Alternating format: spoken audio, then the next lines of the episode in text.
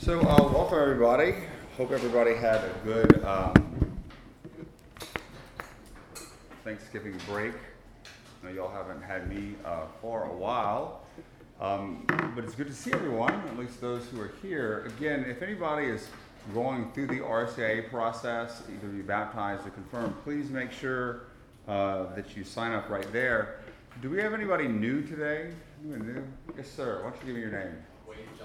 Wade Johnson. Wade, how are you doing? J- Wade? Great. Ezra. Ezra. Okay. Madison, how are you doing? Nice to finally meet you, Madison.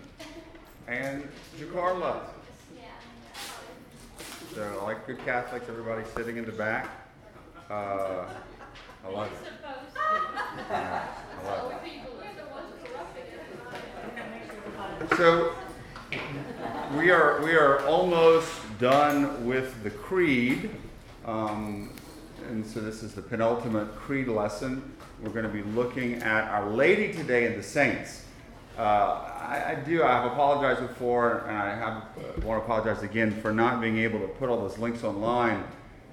I need about like two or three hours to sit down, uninterrupted, undisturbed, to do that. However, I'm not uninterrupted and undisturbed while school is in session.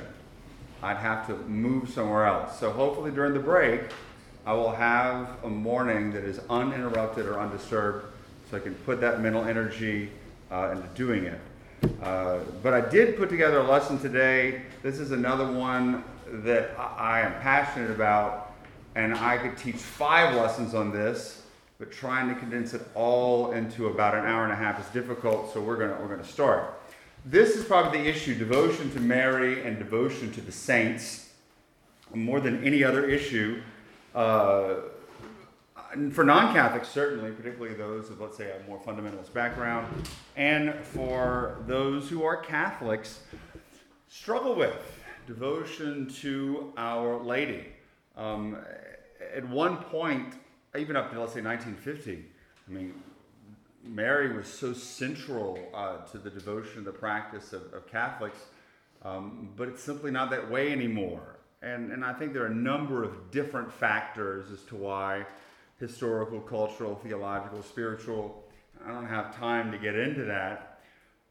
But I want to posit that besides any of these specific issues, the real problem or the real struggle that people, whether it be Catholics or even non Catholics, have with Our Lady is that she seems to be, or people think that she is, not human. She's so far above, she's so distant, she's so perfect that she becomes almost unrelatable. Uh, she's more of an ideal or a picture rather than a real human being, someone that we can connect with. Now, this is true sort of on that devotional or, or even emotional level, uh, but for Catholics, or the Catholic perspective, she's like a super saint. You have your saints you're going to talk about, but she's a super saint. And, and, and she's always praying, She's always very, very serious. Uh, you've seen images of Our Lady. Doesn't look like she's joyful. She's just, she's from a different realm. And it's hard for us, I think, because of our focus on the human uh, and our focus on sort of this immanentism in the world and how grace works to connect with Mary, who seems so distant. But also, too, and this would get into a much larger theological discussion for our Protestant brothers and sisters, this idea of some human being who is so special and so different and so holy, it poses problems. Not only because of a certain idea in the early, the early Protestant Reformation of this, this egalitarianism. You know, you can't have priests, you can't have nuns, you can't have saints because we're all in it together. We're all the same. We're all on the same level. But also this idea that God's grace could be so active to transform someone from the interior, that heaven would condescend to come down to earth in such a radical way, is something that they would have struggled with theologically and philosophically. So both of those things sort of combine, I think, lead to this idea that Mary is distant, she's unrealistic. Does this, does this resonate with y'all? I'm not saying that maybe y'all feel that way, but you can at least see why I think people do struggle with Our Lady. And so, what I want to do today is I want to be able to present to you pretty basic teachings of the Catholic Church on Mary and who she was, and on saints and, and why we have devotion to the saints and Our Lady. But, but try to, while looking at basic dogma and teaching, try to look at Our Lady and the saints from a more realistic, relatable, human perspective. And we're not saying that we shouldn't have statues and icons and rosaries, but to be able to learn how to foster a devotion to the person of Mary, to saints who know who we are and are interested in our lives and who are not unattainable. Um, particularly for Our Lady, this is something that is, I think, essential to being a Christian. And I'm not saying that anybody in here has this, but one of the things that I do not like, nor do I under, not understand, is sort of this cavalier dismissal of the Blessed Virgin Mary. Uh, well, I don't need that. That's not necessary. Uh, why do you have all that devotion to the Blessed Virgin Mary? It's not important whether or not at certain times in history, maybe devotion to Our Lady got out a little out of control or a little inflated. To dismiss the role of Mary, I think, is, is, is, is not proper nor is it logical. Now, granted, I come from a very Catholic family. We pray the rosary as a family, even that doesn't really happen much today, and it really probably didn't happen much in the 70s when I was growing up, but we still did it. Uh, it's hard for me to understand, but I'm going to give you a quote from Archbishop Sheen uh, sort of, I think, encapsulates this. Would you, as a son, have much regard for anyone who said he liked you but who refused to speak to your mother? Well, do you think our Lord can feel any differently, particularly since he gave his mother to us on the cross? Uh, this idea, I'm only going to speak to you, Jesus, but I want to have nothing to do with your mother. If you did that, if someone did that to us, we would be completely upset by it. No, we want to focus on Jesus. He is our Savior. But our Lord wants us to know his mother and have that relationship with his mother because it is something that he had and something that was so important to him and that he wants to be able to share that with us. But also, I think for us to be able to become more like Jesus, if Jesus had that intimate relationship with his mother uh, as a person, someone relatable, um, not as some sort of an image to worship or to again, we don't worship Our Lady, but some image so distant, um, he wants us to have that too. So I want to begin, and this is going to, again, I'm painting in these very, very broad strokes uh, to root our devotion to our understanding of Our Lady in Scripture. Because the truth is, this is where we hear about Mary. Uh, we have all kinds of theological reflections as we're going to talk about different apparitions that have happened over the years. But we come to know about Our Lady mainly and only through Scripture. And so, the sort of the, the main source is going to be in the Gospels, of course, particularly the Gospels of Matthew and the Gospel of Luke. And so, Luke gives us that first introduction to Mary in the Annunciation. Now, this is what I think was interesting. I was reading an article by Cardinal Ratzinger who said the focus that Luke puts on the Annunciation and Mary, and realize that Luke's gospel, as remember, was probably written a little bit later. Matthew was written earlier. That let's say 20 to 30 years, if not 40 years after Jesus, people were still talking about Mary. Our Lady was still important. She was still part of the, the memory and the devotion of Christians enough to take up a couple of chapters.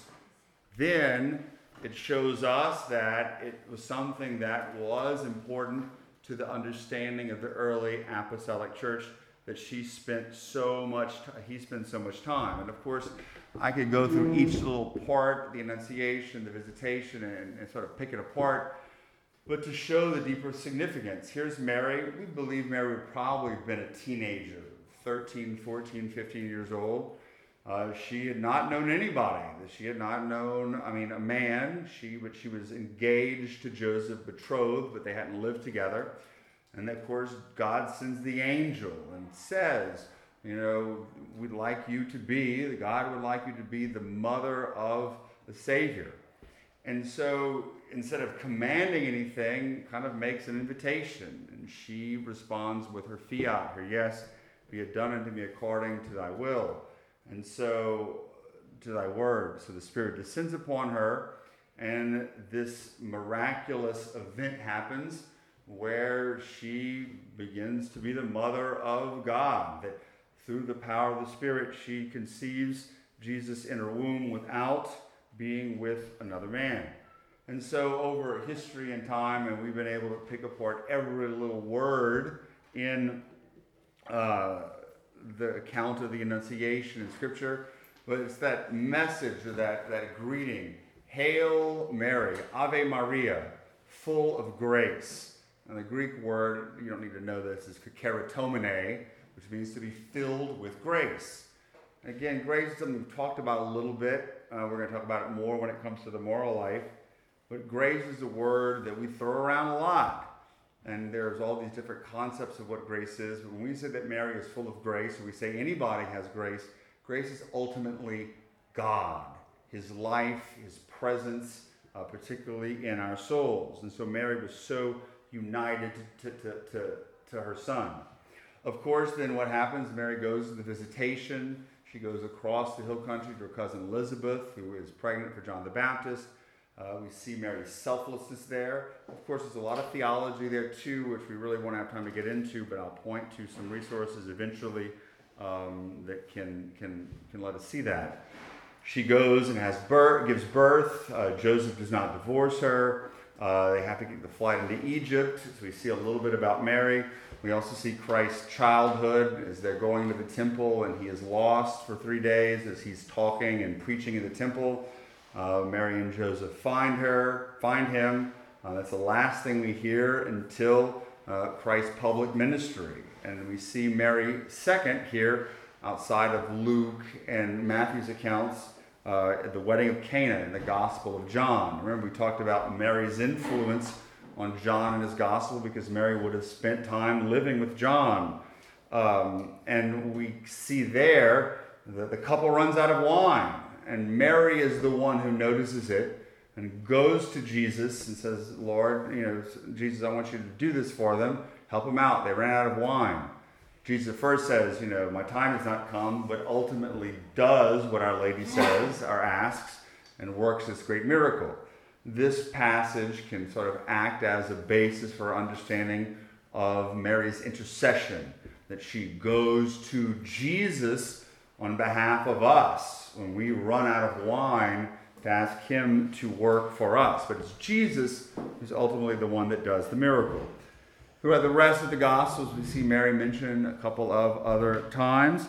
And finally, it is there at the foot of the cross with John, where Jesus looks at John and Mary and says, Woman, behold your son, son, behold your mother. Basically, giving John over to Mary as uh, her son uh, this custodian that he's going to watch over Our Lady, and of course, there's deep symbolism there. And the last time that we see the Blessed Virgin Mary in Scripture is going to be at the beginning of the Acts of the Apostles, not in the Gospels, because she is present there praying with the apostles um, when the Spirit descends. And so you see with Luke, who wrote the Acts of the Apostles, and the Gospel, what happens at the very beginning? The Spirit descends upon Mary and she brings forth Jesus in her womb. And at the beginning of Acts, what happens? There's Mary again. Would you mind closing that door? The descends upon Our Lady, who is present with apostles, and of course, the church is born. So you see Our Lady present there. Uh, again, I would spend a whole class just looking at Mary in the New Testament. But we can also see Mary foreshadowed in the Old Testament. I don't remember giving this talk, but I obviously did. It's called Finding Mary in the Old Testament. Um, and I'll put this online where we can look at different things in the Old Testament that foreshadowed Mary. Of course, you know the prophecy of Isaiah, the virgin uh, will bear a child. But we can see also uh, Mary's connection to Eve, that she becomes the new Eve if Jesus is the new Adam. Number of mothers in the Old Testament, Mary could be seen foreshadowed in them. Uh, Israel as a whole, um, the figure of wisdom, the image of daughter Zion in the Old Testament, plus a number of others, particularly such as the Ark of the Covenant. That's the one that I think is the most interesting. Um, the Ark of the Covenant, of course, is the, the thing that held the pieces of the Ten Commandments, some of the manna, and the rod of Aaron. Well, if we look at Luke and in Revelation, Mary is depicted as that Ark of the Covenant uh, because she holds, holds, Jesus in her womb. Um, but again, we'd have to go uh, more into that, but you'll see all the relevant scriptural passages. And so we can see foreshadowing of Mary in the Old Testament. Again, we could see it at the very, very beginning, and I think that's the important part of Genesis 3.15. The, the, the woman is going to crush the head of the serpent. Um, and that what we call the proto-evangelium after the fall. Um, he will strike at you will strike at her heel, but she will crush your head. Um, foreshadowing, of course, Mary and Jesus who will, of course, destroy uh, the power of Satan in the world. But again, I hate to be rushing through all this, but at least we can kind of know the origins of the biblical concept of the Blessed Virgin Mary. But over the years or over the centuries, we as Catholics, like we've done with the Eucharist, like we've done with the Trinity, like we've done with the Incarnation, you saw that, our theology, our understanding of Our Lady has developed. Uh, we've deepened it. We've got a better concept of who she is. And there's been a, a theology and certain core teachings that have developed about our belief in the Blessed Virgin Mary. Particularly, we formulated four dogmas, or the four essential teachings about the Blessed Virgin Mary. So, besides the stuff in Scripture, which of course roots everything, and particularly roots these dogmas, there are four that we're going to have to look at. And this is going to be essential for describing and understanding Mary uh, from at least a theological um, and spiritual perspective. The first is Mother of God. The Greek word theotokos the God bearer. That's kind of the official Greek title. And so I mean, this should be pretty commonsensical. Like, hey, she's the mother of Jesus. Jesus was God. Therefore, logically, she's the mother of God. But this was a real struggle in the early church. The, the, the heretic Nestorius basically said that Mary, we call her the Christotokos, the, the bearer or the mother of Christ, because she was only the bearer of the humanity of Jesus. How could she be the mother of God? Because God is eternal. And so, of course, this sparked theological debates. And then it was in the year 431 at the Council of, who remembers? No. We talked about it. Ephesus the Council of Ephesus. It was on that list of the four, the seven councils that, that Cyprian decided, that we described her, defined her as the mother of God, as the Theotokos. Why? Because if Jesus is God and Mary gave birth to Jesus, therefore she is the mother of God. Just as if you are the president and the, let's say you know Donald Trump is the president. Well, his mother is the president, the mother of Donald Trump. Donald Trump is the president, therefore she is the mother of the president, because Jesus is God. Doesn't mean that God is not eternal, but we can call her the mother of God, and from that we've come to understand her as the mother of the church, as our mother. The importance of that maternal role of Our Lady. Um, and also, you can reflect on that on a human level. The mother of Jesus, what that relationship was like, how tender, how beautiful it was, even though I think a lot of the times we make it so distant and abstract. The second basic dogma is the perpetual virginity of Mary. Now, this is one that is a big struggle for uh, many of our brothers and sisters who are not Catholic. As Catholics, we believe that Mary was the virgin before birth, during birth, and after birth. That she maintained her virginal integrity. Now, why are we making such a big deal about that? And Cardinal Ratzinger does a, a good job of explaining it. Uh, because we as Catholics and Christians believe the body matters. And so if all of a sudden somehow her integrity did not main, be, be maintained intact and there wasn't some deeper symbolism there, then in a certain sense we could say, well, biology really doesn't matter. Again, virginity is in the heart. That's that purity in the heart but somehow the body does matter, and that by our Lord passing through uh, without destroying any aspect of Our Lady's body not only shows the miraculous nature of the birth and how special it was, uh, but also the integrity of the body of Our Lady and the importance of biology and, and the human body. But without getting into that, which is a pretty complicated um, topic, the real reason this becomes an issue is because of the belief or the teaching that did not exist in the early church that Mary was not a virgin because Jesus had brothers and sisters.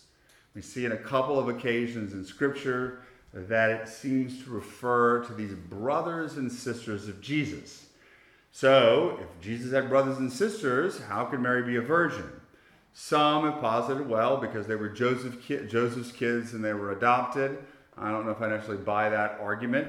Uh, the argument that you hear most of the time to sort of refute this is in the, the time of Jesus and the Jewish and the Aramaic and Hebrew language, there was no specific word for cousin. Everybody, brothers, sisters, cousins, you use the same term, the same word, possibly because these families were so intermingled. But I think there is a better and stronger argument for that. And it goes to Jesus on the cross. When Jesus told Mary, Behold your son, son, behold your mother. Jesus would have been, even if he had brothers and sisters, the eldest son. Again, if he had any brothers and sisters and they would have died, maybe you would have heard about that. Or if they were completely distant, well, man, they were, are they estranged from the family? Well, we got some problems there. Maybe you can call into question Mary's motherhood. But most people would agree that, at least at the time that Jesus was on the cross, uh, you know, there were his brothers and sisters were not there. There's no mention of that.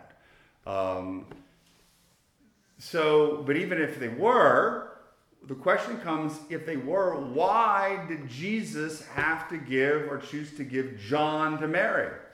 Because Mary would have been a widow. We know Joseph wasn't around. And if he had brothers and sisters, they would have had the obligation to take care of Mary. Because what happens is the widow, you had to provide for the widow, and usually it was going to be the eldest son who did that. And so if Jesus, who is the eldest son, is dying, well, then who's going to take care of Mary? Well, if Jesus had other brothers and sisters, it would have fallen upon them to do it. But because Jesus gave John to Mary as her son, it was his responsibility to take care of the widow who had lost her only child. Does that make sense? And John wasn't a relative. Yeah, and John wasn't a relative. Uh, does that make any sense to y'all? For me, I think that's the, the, the, clearest cut argument of why Jesus, Mary was still a virgin and Jesus didn't have any other uh, brothers or sisters. But again, we could get into that a lot more. The third teaching or dogma is the Immaculate Conception. Now, these first two dogmas were developed very, very early in the church. But it wasn't until 1854 that this was defined uh, clearly as a dogma, a teaching of the church. Again, this is something infallibly taught that we as Catholics have a responsibility and a duty to believe. Now, is this something that we can find evidence in the early days of the church? Yes, although there was certainly a dispute about it if you study the origins of the Immaculate Conception.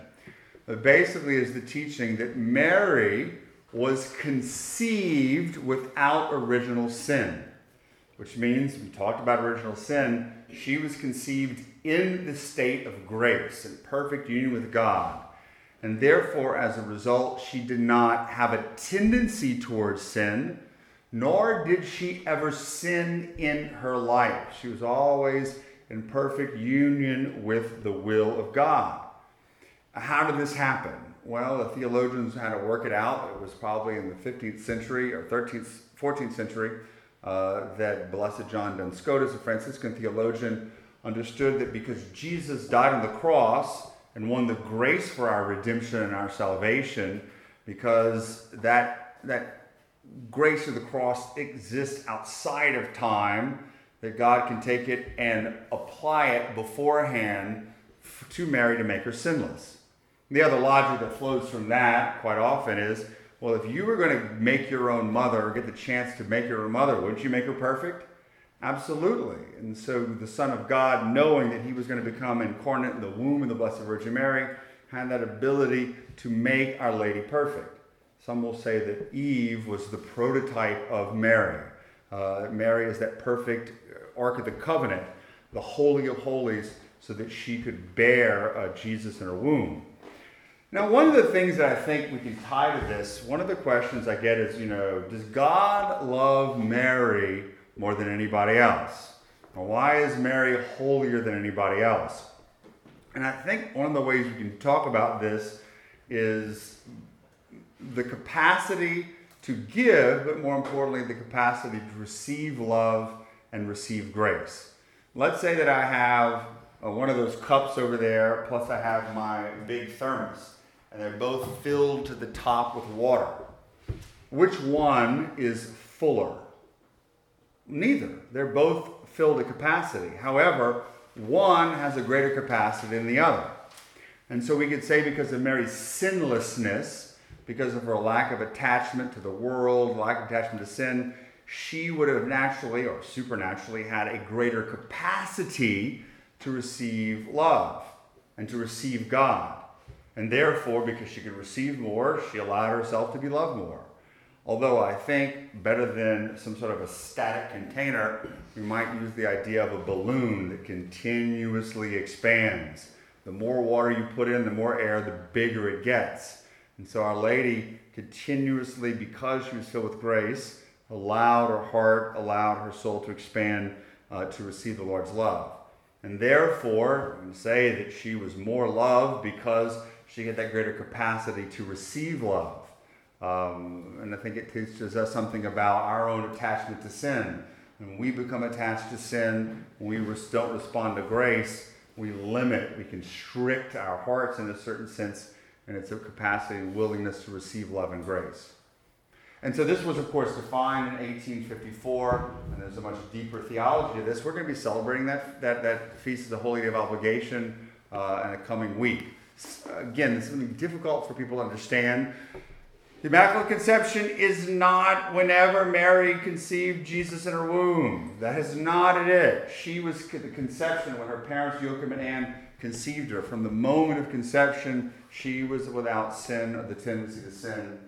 And then finally, the Assumption, which was declared a dogma uh, in 1950, although there's belief in this from the earliest days of the church.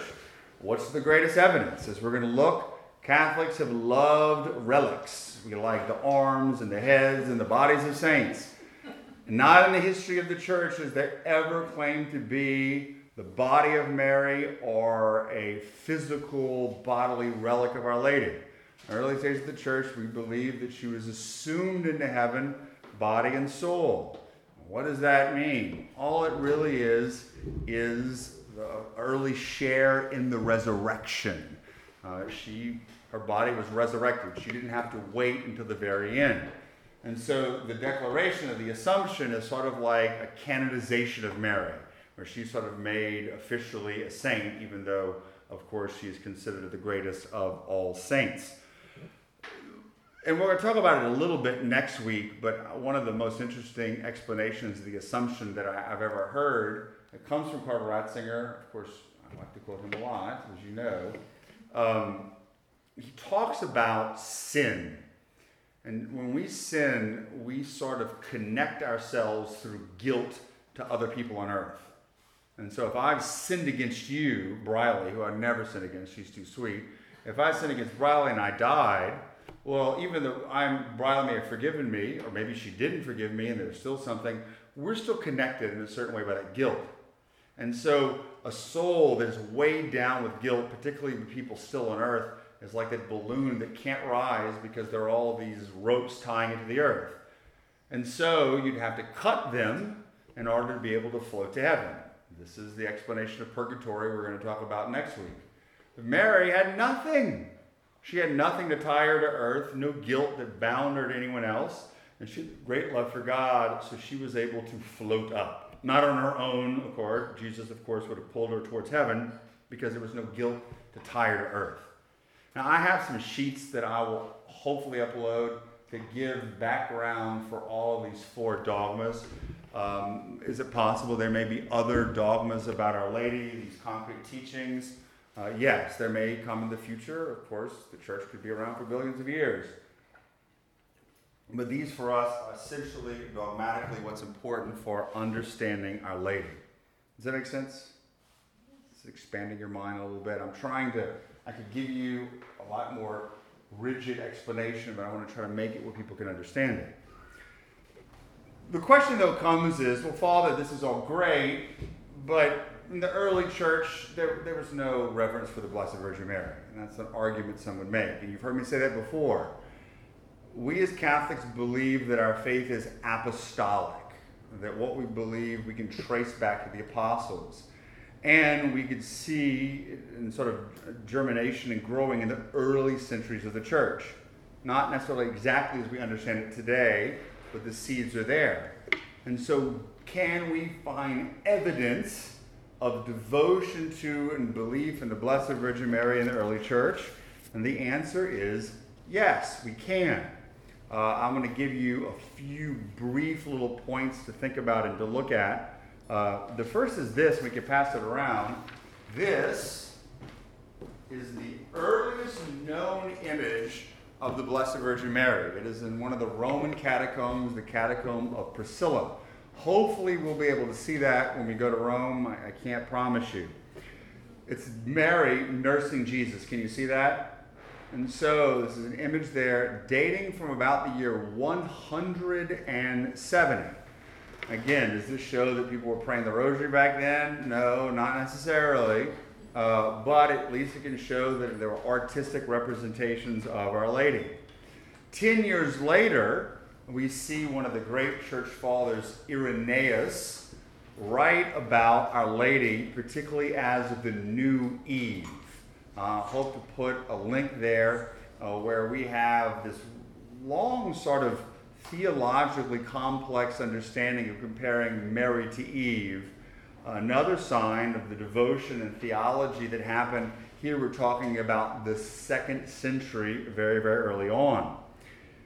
Uh, a few years later, about 60 or 70 years later, probably in the year 250, we see what we know is the earliest Marian hymn or the earliest Marian poem called, and we're going to, I'm going to give you the Latin, even though it's originally found in Greek, sub tuum praesidium. Basically, beneath or under your compassion or your watchfulness or your, your, your protection. Uh, it's a Greek hymn, even though it was originally used in the Coptic church in Africa. We can date it back to 250. And it's a hymn that is still used in the church today, which in English says, Beneath your compassion we take refuge, O Mother of God. Do not despise our petitions in time of trouble. but rescue us from dangers, only pure, only blessed one. So here we have some Marian hymns in the third century. Again, I think some evidence at least of devotion to Our Lady. And then one that you don't hear a lot about, but I remember hearing about it uh, when I took a trip to the Holy Land. In Nazareth, they have, you haven't even been to Nazareth. They believe they've uncovered the, the home of the Blessed Virgin Mary, or at least what was believed to be the, blessed, or the home of the Blessed Virgin Mary. And as people have always done, they have found graffiti that dates back to the earliest days of the church. And one of the, the pieces of graffiti they found is what they call the Kyrie Maria. It's in Greek, which is basically Kyrie Maria, Hail Mary, or Ave Maria. I don't know the exact date, but they know it dates before uh, the year 431. And so, what would have happened, arguably, uh, someone would have conned to pray there and would have typed or written in with a little pen or whatever, their knife, uh, Kyrie Maria, Hail Mary, as a way to show the reverence and devotion they had for the Blessed Virgin Mary, even at the earliest days of the church. So, again, you could do a lot more research and see a lot more of the iconography and writings of the church fathers. But even though, again, it has not as developed as it came later on, particularly in the Middle Ages, the early church did have devotion to the Blessed Virgin Mary. So to say somehow we shouldn't have devotion to the Blessed Virgin Mary or images of the Blessed Virgin Mary when they had it in the early church uh, does not show that continuity. I want to kind of finally wrap up a little bit uh, of this idea of Marian devotion by looking specifically at certain aspects of devotion to Our Lady. This talk, I guess, is more apologetic rather than theological. Apologetic meaning not like I'm apologizing for loving the Blessed Virgin Mary, but apologetics is the defense or the explanation of the faith. Doing it mainly because this is one of the areas that a lot of people who may be coming into the church haven't learned about or haven't understood. And so, normally, one of the first sort of main devotions that we have to Our Lady is the Hail Mary.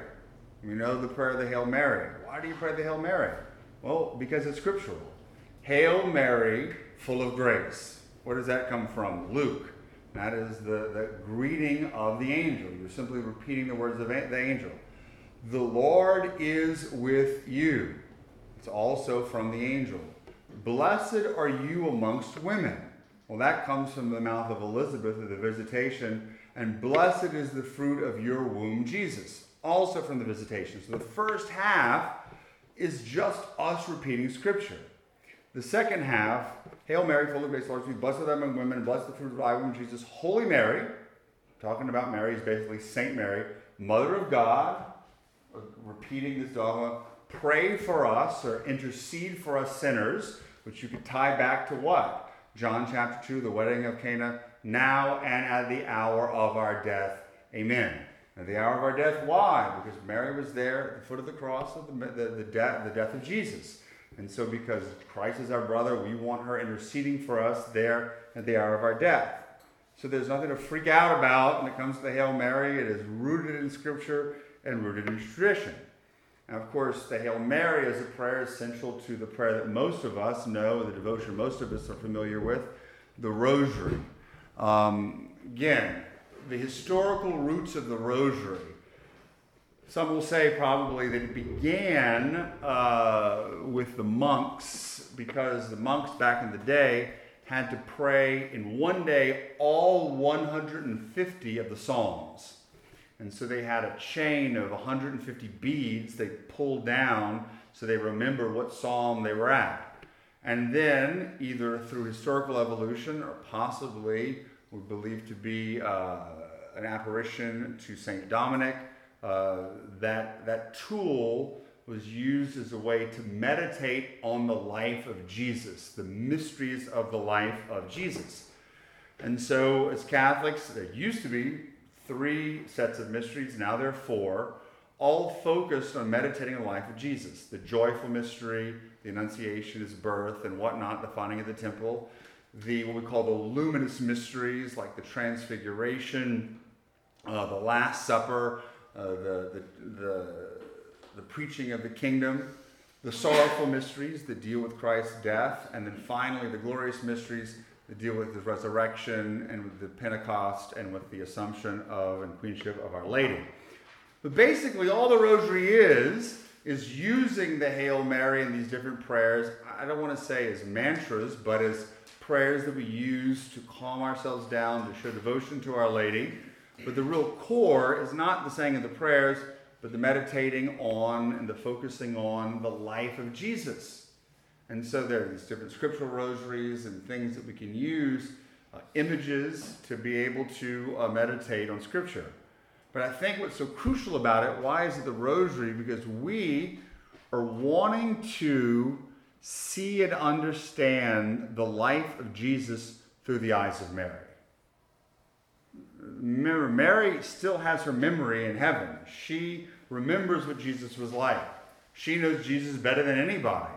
And so that if we go to Mary and say, hey, teach us about your son, and then through prayer and being with Our Lady, as we meditate on each of these different mysteries, yes, we're focusing on Jesus, but we're trying to access Mary's memory or have her help us better understand the life of Christ, just as she better helped John understand Jesus. So again, Mary is always there, never taking the glory for herself, but always pointing it to Jesus. From that, another thing that has become popular in the church that we call Marian consecration, where we consecrate or we set ourselves apart under Our Lady's guidance and protection. This comes really, became more popular through a saint called uh, St. Louis de Montfort, a St. Louis de Montfort, who wrote this book, the most important Marian treatise that we have, called True Devotion to Mary, where basically said if you want to conform yourself to Jesus, the best way to do it is through Mary. Mary was the one who raised Jesus and formed him. So if you go to Our Lady and you consecrate yourself to her and say, Mary, I want you to form me to Jesus, bring me to Jesus, she will.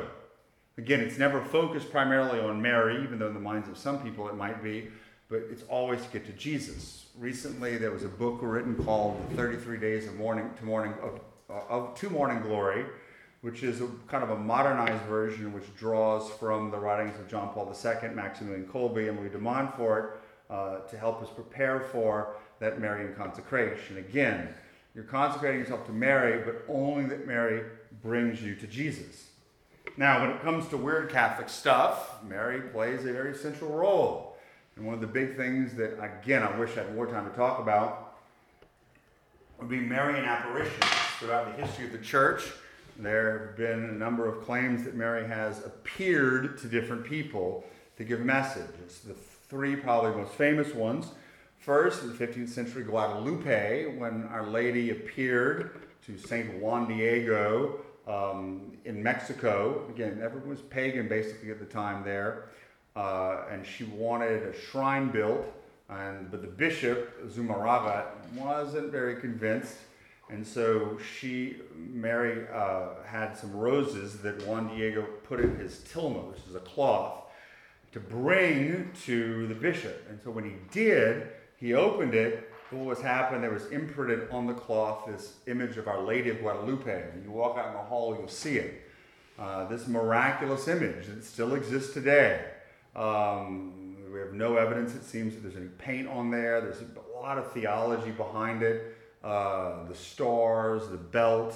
Um, again, I don't have time to get into it, but I can point you to some resources that can help you better understand that miraculous image. And then within like one generation, bam, Mexico converted. Everyone converted. Uh, and then child sacrifice died. Uh, there was a complete transformation. So, probably one of the most famous apparitions that we have something remaining from, even after 500 years, it hasn't deteriorated, is Guadalupe. Then you go to uh, 1854, we have, uh, 1850, I'm sorry, actually it was 1858, I'm getting my dates wrong. Um, you have Lourdes, when Our Lady appeared to uh, St. Bernadette Soubirous, it was a small poor woman, a poor girl uh, living in sort of southern France. Uh, and through that apparition, there were some weird things that went on there. Uh, there was a grotto where water came forth, and now millions of people come from all over the world uh, to, to find healing. Uh, there have been a number of, of, miraculous cures that have happened there. Now there's a big, beautiful shrine. There are pilgrimages and processions that happen every night, uh, and a lot of devotion there. And of course, probably the most famous, 1917, Fatima, uh, Fatima, Portugal, where Our Lady appeared to three shepherd children over the course of six months, uh, culminating on October 13th, this miracle of the sun that was witnessed by, I think, about 100,000 people, where the sun appeared to spin in the sky and almost come to the earth. Now, there's been some interesting stuff written on that because, as we know, the sun can't do that because it's not in the sky, but yet everyone in the group perceived it to happen. How did that happen miraculously? We don't know, uh, but it is an approved apparition. As I think I've said before, this is what we call private revelation. When the church approves one of these apparitions, all it's saying is it's credible to be believed. You don't have to believe it, nor do you have to believe what was said in it, although uh, the church does a pretty serious job of investigating to make sure that everything in there is true and will not lead anyone astray.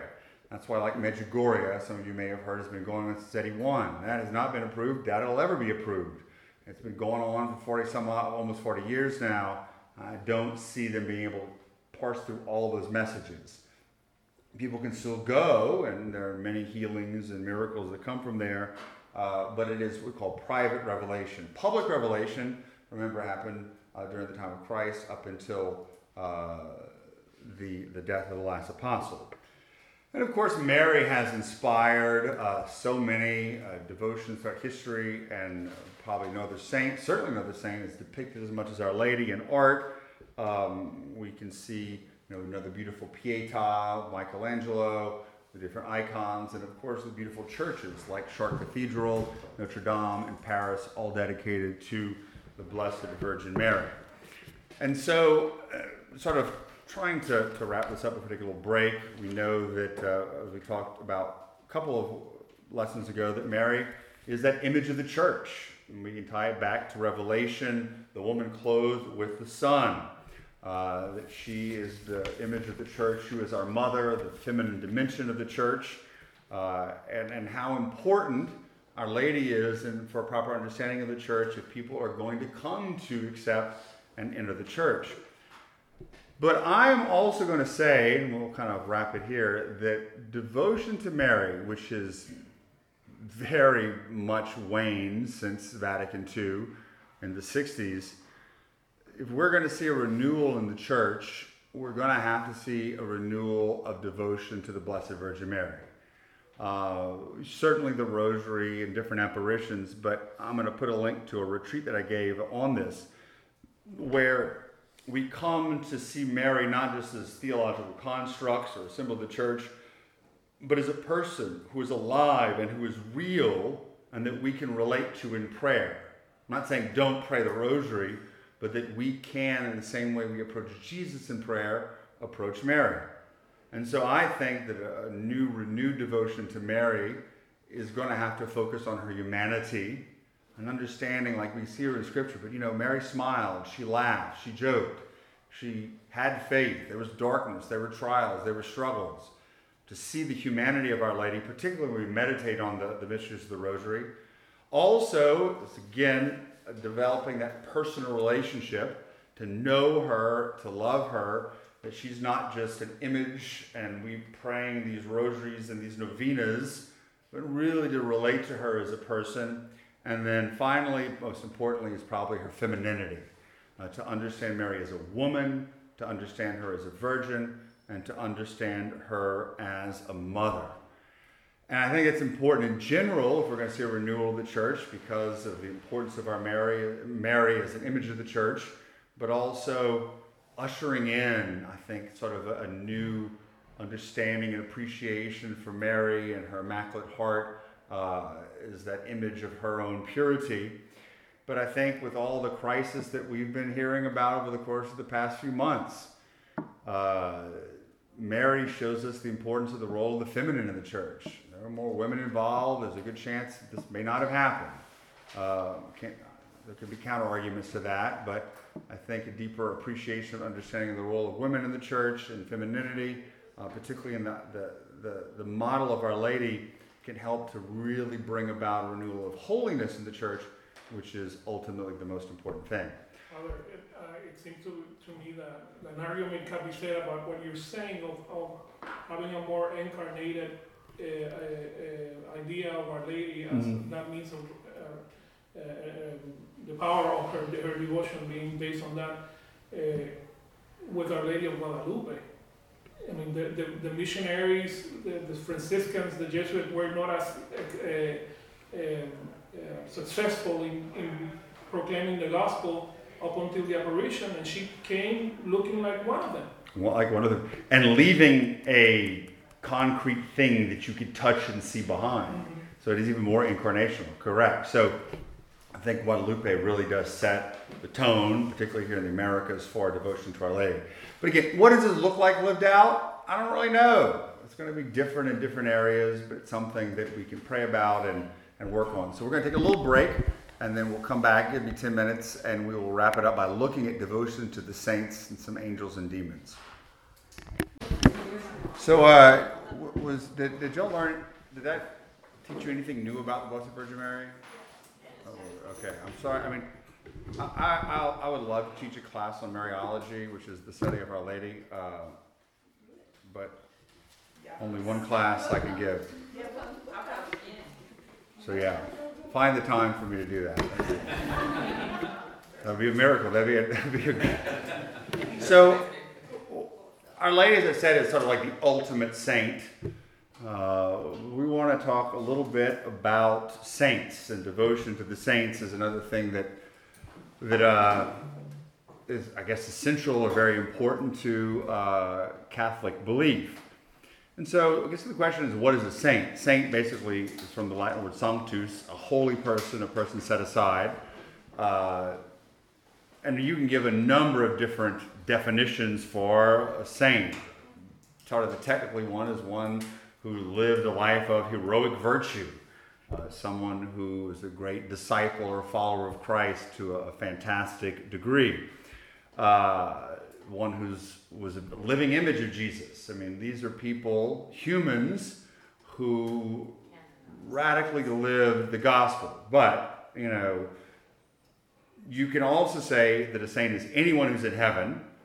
But today we normally call a saint someone who's gone through the process of canonization. And we're going to get to that a little bit uh, later. But there was always, from the beginning of the church, devotion to the saints. Uh, not worship, but devotion to the saints. And we have clear evidence that it wasn't just about Jesus, it was about Mary, it was about the apostles, and it was about people who radically conformed themselves to Christ and for the early church, uh, we see evidence of the tombs of the apostles, particularly St. Peter's tomb. That there were people there who would go to pray and show reverence for the tomb of St. Peter and ask for his intercession. But in the early church, who epitomized holiness, conformity to Jesus, particularly in crucified in the early church? Who knows? What subset of people? the martyrs. The martyrs, those who died for Jesus, those who died for the faith. Particularly in the early Roman church, when the persecutions began, as I'm sure you remember from what Father was talking about in the year 64, uh, and it ran about the year 312 thousands upon thousands of Christians slaughtered, crucified, eaten by animals, murdered and many of them buried outside of the city in Rome and the catacombs. And so there was, for those first centuries, devotion to the saints. People would go and pray at uh, the tombs of the saints, particularly the martyrs. But after Constantine became emperor, what happened is they wanted to bring the devotion of the saints into the city. And so you began seeing the relics of the martyrs brought into the city. And often, sometimes, they didn't know to bring the relic of just about anybody they thought was a saint. Obviously, you know, there was a lack of sort of understanding of that. And so you begin seeing popping up within different churches images, icons, altars, relics of saints. One of the greatest, and we're going to go to Rome, my favorite, one of my favorite, the Church of San Crisogono. You can go to the underground basilica that has been excavated, excavated, excavated, and you're going to see, we'll be able to see, they made like a mini catacomb where you would walk through the tunnel until you finally came to the shrine where the relics of uh, Saint Crisogono would have been, and you could have maybe put your little napkin there, your little piece of cloth uh, to pray at and touch the relics. Um, and so this idea of bringing the bones of the martyrs into the city, the old pantheon for the Roman gods, pantheon meaning all the gods. If you've been to Rome, that beautiful construction of the city of the city was a pagan temple. But the early Christians brought all the relics, these truckloads basically, of relics of the and buried them under the ground there. So now the church is called Santa Maria ad Martires, Saint Mary on top of or at the martyrs. It's also important though because it shows us for the early Christian, it wasn't like, oh, there's a pagan structure, we have to destroy it. No, this is a beautiful building. And so we're going to transform it from within. We're going to baptize it.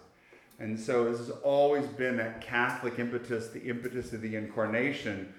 There are certain things, certainly, that are evil. You're not going to go and baptize a pentagram necessarily or stuff that is satanic. The pentagram isn't necessarily satanic. Uh, but these pagan structures, so these pagan things like Samhain or the solstice, you take and you transform them from within. You don't cast them off. Just as God became man and transformed us from within. And so from there, devotion to the saints grew. There wasn't a formal canonization process uh, at that time, but in different areas, they knew this bishop, this nun, this person was holy. Most of the times in the early church, there were bishops or religious or priests that were considered, even though there was a belief, not necessarily developed as we have today, that lay people could also uh, be holy, even though we have a lot of martyrs, young boys and young women in the church who gave their life. But it was really in the Middle Ages where the real cult of the saints began to develop with relics and people traveling far distances to Vézelay, to Compostela, Vézelay for Mary Magdalene's relics, Compostela for James the Apostle's relics. Uh, how they got there, it's a long story uh, but people traveling many, many miles for months, if not years. Canterbury to go pray there at the tomb uh, of the saint. Uh, the Canterbury Tales, of course, is they're walking in telling little stories. That's what it's about.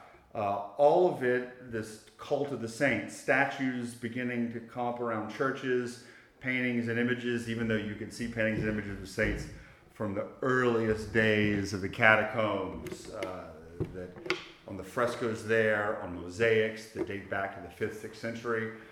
This idea that the, the early church did not have reverence for the saints, both the men and women in the early church, is something which is completely ludicrous, uh, but it's, it's sort of put there and thrown on the art and a lot of the architecture.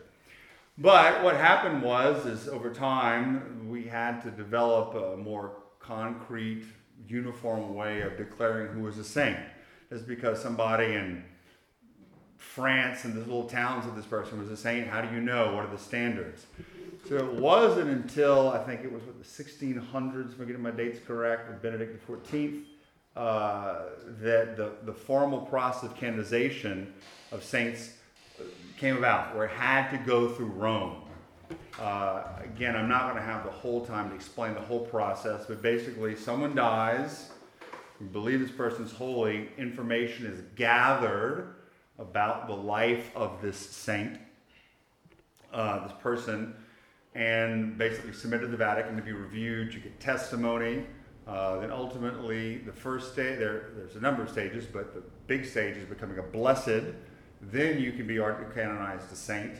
Uh, there needs to be miracles before uh, to become a blessed. If you're a martyr, you don't need a miracle, uh, but then you need a miracle, at least a second miracle, to become a saint. Now, it used to be you needed three miracles to become a saint, but of course the church has changed that. They use a lot of science to make sure that the miracle that you prayed to that saint, you went to that saint's shrine, and you believe it's through their intercession that a miracle happened. Uh, we're one of the unique dioceses where a miracle that got someone canonized, St. John Berchmans, happened. Uh, that young nun who was sick and dying in Grand Coteau. She prayed to John Berchmans, he appeared to her, and she was healed. And you actually go to the shrine the room where that miracle took place. And then once everything is reviewed and approved, even though there, there's a process where there was this devil's advocate, I don't think they use the devil's advocate anymore, where he would argue against the sanctity of the saint in order to be able to try to really make sure that you prove through this process that the person was a saint, that the person was holy. Um, and then, if it's approved, in fact, today I think there was a second miracle for Blessed John Henry Newman. Uh, so he'll be a saint pretty soon. There is a canonization process. And if it's a big saint, uh, you know, it'll be in Rome, there'll be a big mass, and hundreds of thousands of people will come. I remember I was there for the beatification of Padre Pio. There were a gazillion people for the, the canonization of Mother Teresa, of St. John Paul II. Uh, of course, there are different local saints and saints from different orders, uh, but it shows that, that personal holiness is possible. And over the years, of course, there's been a different understanding of what holiness is or what a saint is. But basically, in one of the, the talks that I give, is that Christ calls us to be saints, not superheroes. And we can read the stories and the legends, particularly of the early saints, who like basically came out of their mother's womb praying a rosary, or you know, when they were three, they were curing the sick, and then they you know fasted all their lives, or they had the stigmata, and so all these, these tremendous things. Well, we begin to equate that with holiness. But what really happened, I think, beginning with St. Therese, who's a little flower, and hopefully we'll have time to talk about her as we look at more of the saints uh, in the 20th century and John Paul II. And we find holiness everywhere, that you don't need to work the miracles to be a saint. Little things done in love, understanding your own weakness, living out spiritual childhood, living your state of life. You could be saints. And so now, you know, we have lay people who are saints, religious, men, women, children, uh, tons of different saints, particularly that John Paul II made. And so what happens is, too, I think it's important, is that we can see and know holiness that is contemporary, not just St. Augustine and St. Thomas Aquinas and St. Catherine of Siena, who lived forever ago, but saints like Chiara Luce Badano, who basically is two years older than me. She lived in Italy, got cancer, died, offered her life, and was this beautiful, young, holy girl. And I mean, she's basically my age, uh, but yet she's a blessed of the church. Maria Goretti, we have photographs of saints, of Pier Giorgio Frassati, who the young people love. Um, the, the, sanctity is real, it's holy, it's contemporary, and it's human. Uh, saints are not perfect. They struggle with their own imperfections, but responding to the Lord's grace and developing a life of prayer, they allowed grace to transform them. Of course, some died as martyrs. Uh, many led a normal life. But in the day to day tasks, knowing Christ, praying, and loving others, and sharing that love with others. One of the things that I love talking about is the humor of the saints. We have a lot of evidence, like Blessed Francis Xavier Seelos, St. Therese, even, had a sense of humor. This idea that sanctity is I'm just praying all the time and I'm in a dungeon, somehow doing penance no, it's not how it works. Sanctity is real. There's humor. There's reality. In fact, I mean, St. Teresa of Avila said, you know, save us from sour-faced saints. That's the worst thing. Think of the holiest people you know. If you go visit like the Carmelite nuns, I'm sure they have bad days, but those sisters are joyful. They're holy. That's a sign or mark of true holiness. And that the call to holiness is not just for a certain few. We're all called to holiness. And we're all called to be saints. We're all going to be different types of saints. I'm not going to be the same type of saint that, that Juan is. Uh, Juan's not going to be the same type of saint that Jada's going to be. The Lord calls us differently. We're all different facets on this one big diamond, and the light refracts through it in different ways. Granted, we're going to need to suffer. The Lord's going to have to purify us, but it is by living heroic virtue, being conformed to Jesus, and focusing on the one thing that matters. One thing that matters is love, uh, loving God and loving our neighbor. Now, from that, you know, we as Catholics have the cult of the devotion to the saints and devotion to Our Lady. Why do you pray to the saints? Why do you pray to Our Lady? Uh, why can't I just go straight to Jesus? And this is an argument that a lot of people make. And for me, again, I just don't understand it. Uh, there's something so human about seeing holiness incarnated in others and wanting them to assist and to help us. The reason we ask Our Lady to intercede is because Our Lady interceded on behalf of the couple of Cana. But I mean, I know a lot of people that if they say, well, I don't pray to the saints, I don't need to pray to Mary. Well, have you ever asked anybody else on earth to pray for you? Well, of course. I want you to pray for me, or I ask my uncle to pray for me, our friends to pray for this. Well, if we have no problem asking others to intercede for us, why would we have problems with the Mother of God and the saints who are in heaven praying for us? I think it comes down to the word that people say Catholics pray to the saints. No, we don't. Catholics pray to God. We will pray and ask for the saints to intercede for us, we do not offer worship to the saints. We offer, in the technical term, dulia, and to Mary, hyperdulia, which is sort of reverence and devotion. Y'all are holy. Y'all are the brothers and sisters who went before us. And you care about what's going on on the earth. I mean, this is what I, again, I don't understand. Like the saints are in heaven, we're worshiping God. We don't care about anything going on on earth. No, they care about us. And they want to see us get to heaven. And so we can ask for their intercession, never worshiping them, but that's why we do it. We're all one church. We're the church triumphant, we're the church suffering, and we're the church uh, militant on earth. We're all part of the one body of Christ, and we still have communion with the saints, and they're interested in us. And so, fostering devotion to the saints is important. Can it get superstitious? Yeah. But just because somebody eats too much sugar doesn't mean you ban sugar. There can be abuses, but it's something which is good in and of itself. And certainly, devotion to the saints is good in and of itself. Now, they say, okay, fine, Father, we can pray and ask the intercession of the saints. And so you have different patron saints. And over the years, uh, well, you, you may have St. Thomas Aquinas is the patron saint of theologians. He's also the patron saint against storms and lightning. You know, and usually I would love to write a book I had time to do the research of why certain saints are patrons of certain things. Anybody know why Thomas Aquinas is a patron saint against lightning and storms? Because he, when he lived in a castle, when he was growing up, back he lived in the castle back in those days in Aquino, uh, they didn't have windows, and there was a storm, and a lightning bolt went through and hit his little sister and killed her. Uh, as a result, he was afraid of storms for the rest of his life, pretty logically, and didn't like lightning. So now he's invoked against lightning. Granted, this kind of stuff can get superstitious, but you know, St. Christopher for lost things, St. Jude uh, for, uh, St. Christopher for travelers, St. Anthony for lost things. Um, but there is important. There's one quote, I forgot where it comes from, you know, devotion to the saints. We don't choose the saints, but the saints choose us. Uh, there may be saints in heaven who take a particular interest in watching us and guarding us. Uh, different countries can have saints, different localizations have saints to show uh, how different holiness is, but that we are still connected. But people will say, well, okay, I can understand asking intercession, but why, why statues? Why all those images of saints? That's worship, that's idolatry. Well, again, we saw it in the early church. They were putting pictures of Jesus and images of the saints, and they were not worshiping them. Granted, we build a statue, we have a statue. Some people may think that you're worshiping it, but Catholics are not. It goes back to the incarnational aspect of our faith. That hey, I have the image of the saint, I have the picture or the icon, the statue. It's something very material that reminds me of who they are and my connection to them.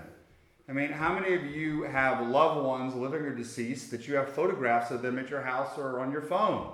And you look at them and you think, boy, I really miss this person. Or I, I can't wait to see this person in heaven one day. Does it mean you're worshiping them? Should you get rid of all images? No. It's that concrete connection that we as Christians and Catholics have to people who have gone before us. And so when you're lighting a candle, you're not offering some sacrifice to the saint. No, it's an incarnational thing, showing devotion and, and asking them to intercede for us, to watch out for us. Uh, again, could be perverted by people wanting to worship saints or whatever, but that's certainly not at all the desire. So to have images, to have pictures, our homes are surrounded with that. One of the best arguments that I've ever sort of seen for this is, you know, the church is not a house but a home, the physical building of the church. And what makes a house into a home? It's going to be those things that we have from our family pictures, images, uh, or, or, something that was there from our grandparents, a piece of furniture that's been passed on. It sort of humanizes it, and makes it a home. And so, in the same way, when you walk into the physical church, the images of Jesus, the pictures of the saints, the relics, the things that we can touch, uh, those are all things that connect us to our history, our past, to those we revere, and kind of turn, turn the church from a house, a house of God, into a home. It, it personalizes it, uh, and it makes that connection. So, again, so much more the devotion of the saints, so important, asking their intercession, uh, showing us as that great family of God. And when you, those of you who are getting confirmed or baptized, you're going to have your patron saint. We're going to talk about how to choose that, uh, a saint that you may have devotion to, or you think a saint that has chosen you. Wrapping it up, we talked a little bit about it, about angels and demons. Again, this would be something we could talk about all day long. We believe they're divine persons, human persons, but also angelic persons. Before God created man, he created these spiritual beings uh, that we call angels. Angel technically means messenger. Uh, and they're there to serve and worship the Lord.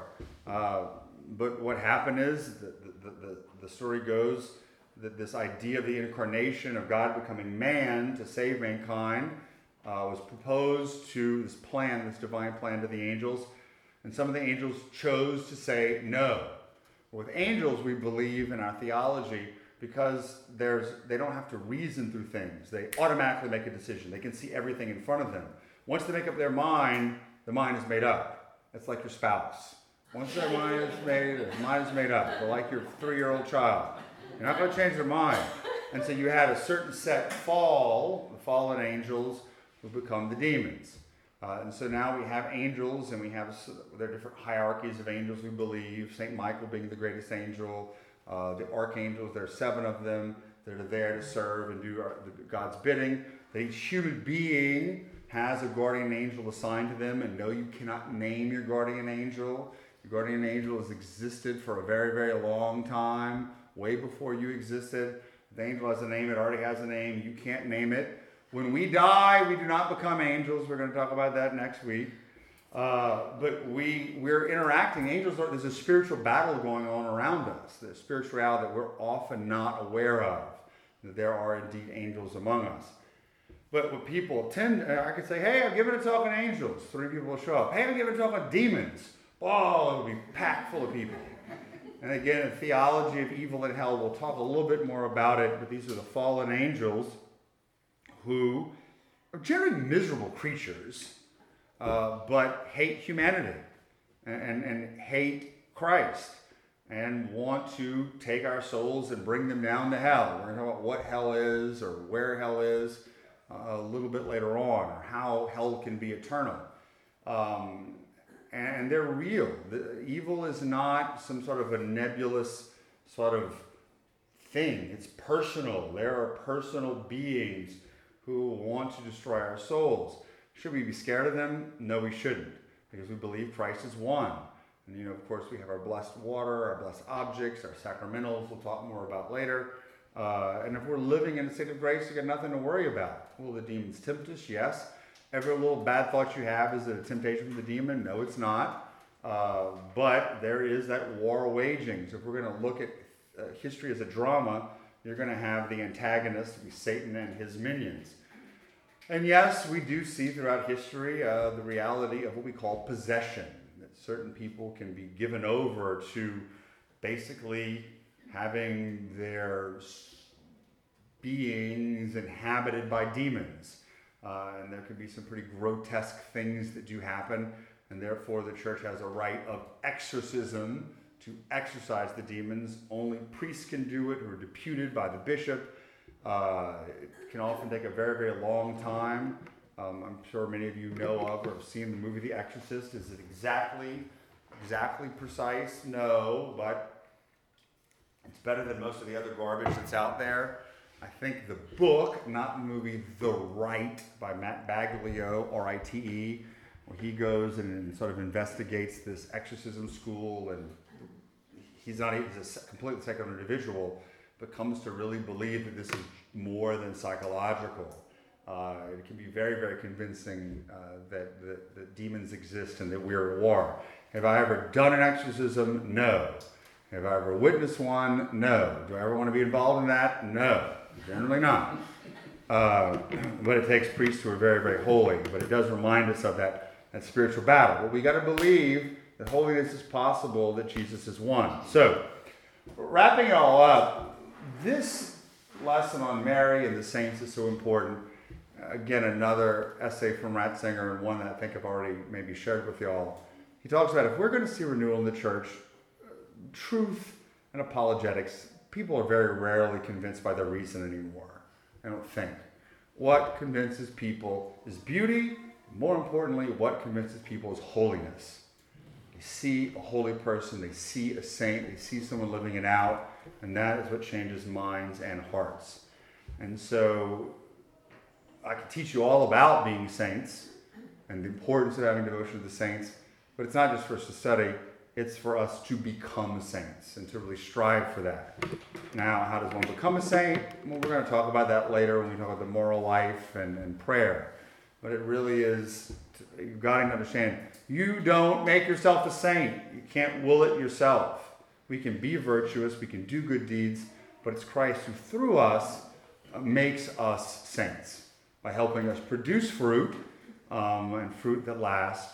And fruit ultimately needs to be crushed turn into wine. So there's got to be suffering and all of that. We'll talk a little bit more about the spiritual life. So that is hagiography, which is the study of the saints, and Mariology, the study of Our Lady, in about an hour and a half. Uh, that's a lot more we can do. We're going to wrap up, and then we'll go and have our little uh, time together. So let's close with the glory be to give praise to the Trinity. Glory be to the Father, and to the Son, and to the Holy Spirit. It was the beginning, is now, and ever shall be, world without end. Amen.